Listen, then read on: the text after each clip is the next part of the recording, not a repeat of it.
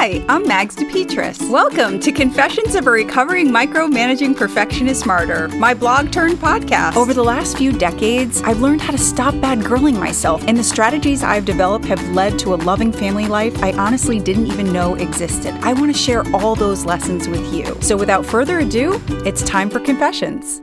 Do you really know how to take care of others? Creating a mission statement for everything. Do you know how to take care of someone? I, I mean, I'm only asking because I actually didn't.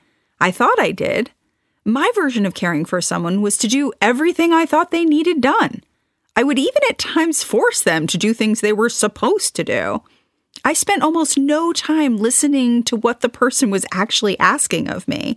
And now, as our family navigates cancer, I've been giving this question a lot of thought.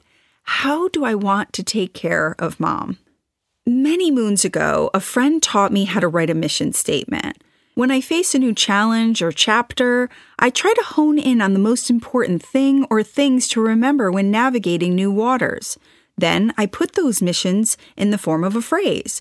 The statements become a touchstone that I can always come back to when I'm feeling lost. As I work out my mission in relation to mom, it's important to me that she always knows that her comfort level is of the utmost importance. Words like patience, dignity, and respect come to mind.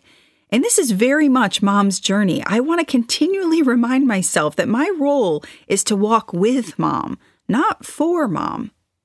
Mom is not at all a demanding person, so I could easily go crazy getting her things that she didn't ask for. I could also spend time telling her what she should do and how she should do it. But shoulding on my mom is not my mission.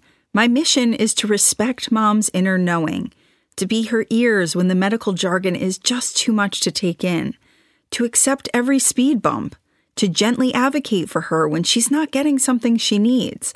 My mission is to listen to both what's being said by mom and maybe what's not being said by her. There are certainly opportunities to give mom things that she might not have asked for some cold ginger ale, a pillow adjustment, a warm blanket.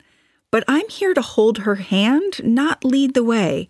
I'm here to provide a space where she can feel completely loved, cherished, and respected. As a quick example, this week I have been able to help mom by sending the name and address of her pregnant nurse from her December visit to Memorial Sloan Kettering.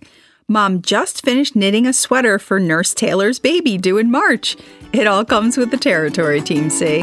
Okay, if you're anything like me, you didn't even think about subscribing to this podcast, so this is your reminder. Please subscribe, rate, review, and tell your friends. And also, head over to magsdepetris.com. That's mags, D E P E T R I S.com to subscribe. There you can stay up to date with everything that's going on at Confessions. Have a wonderful day and take care.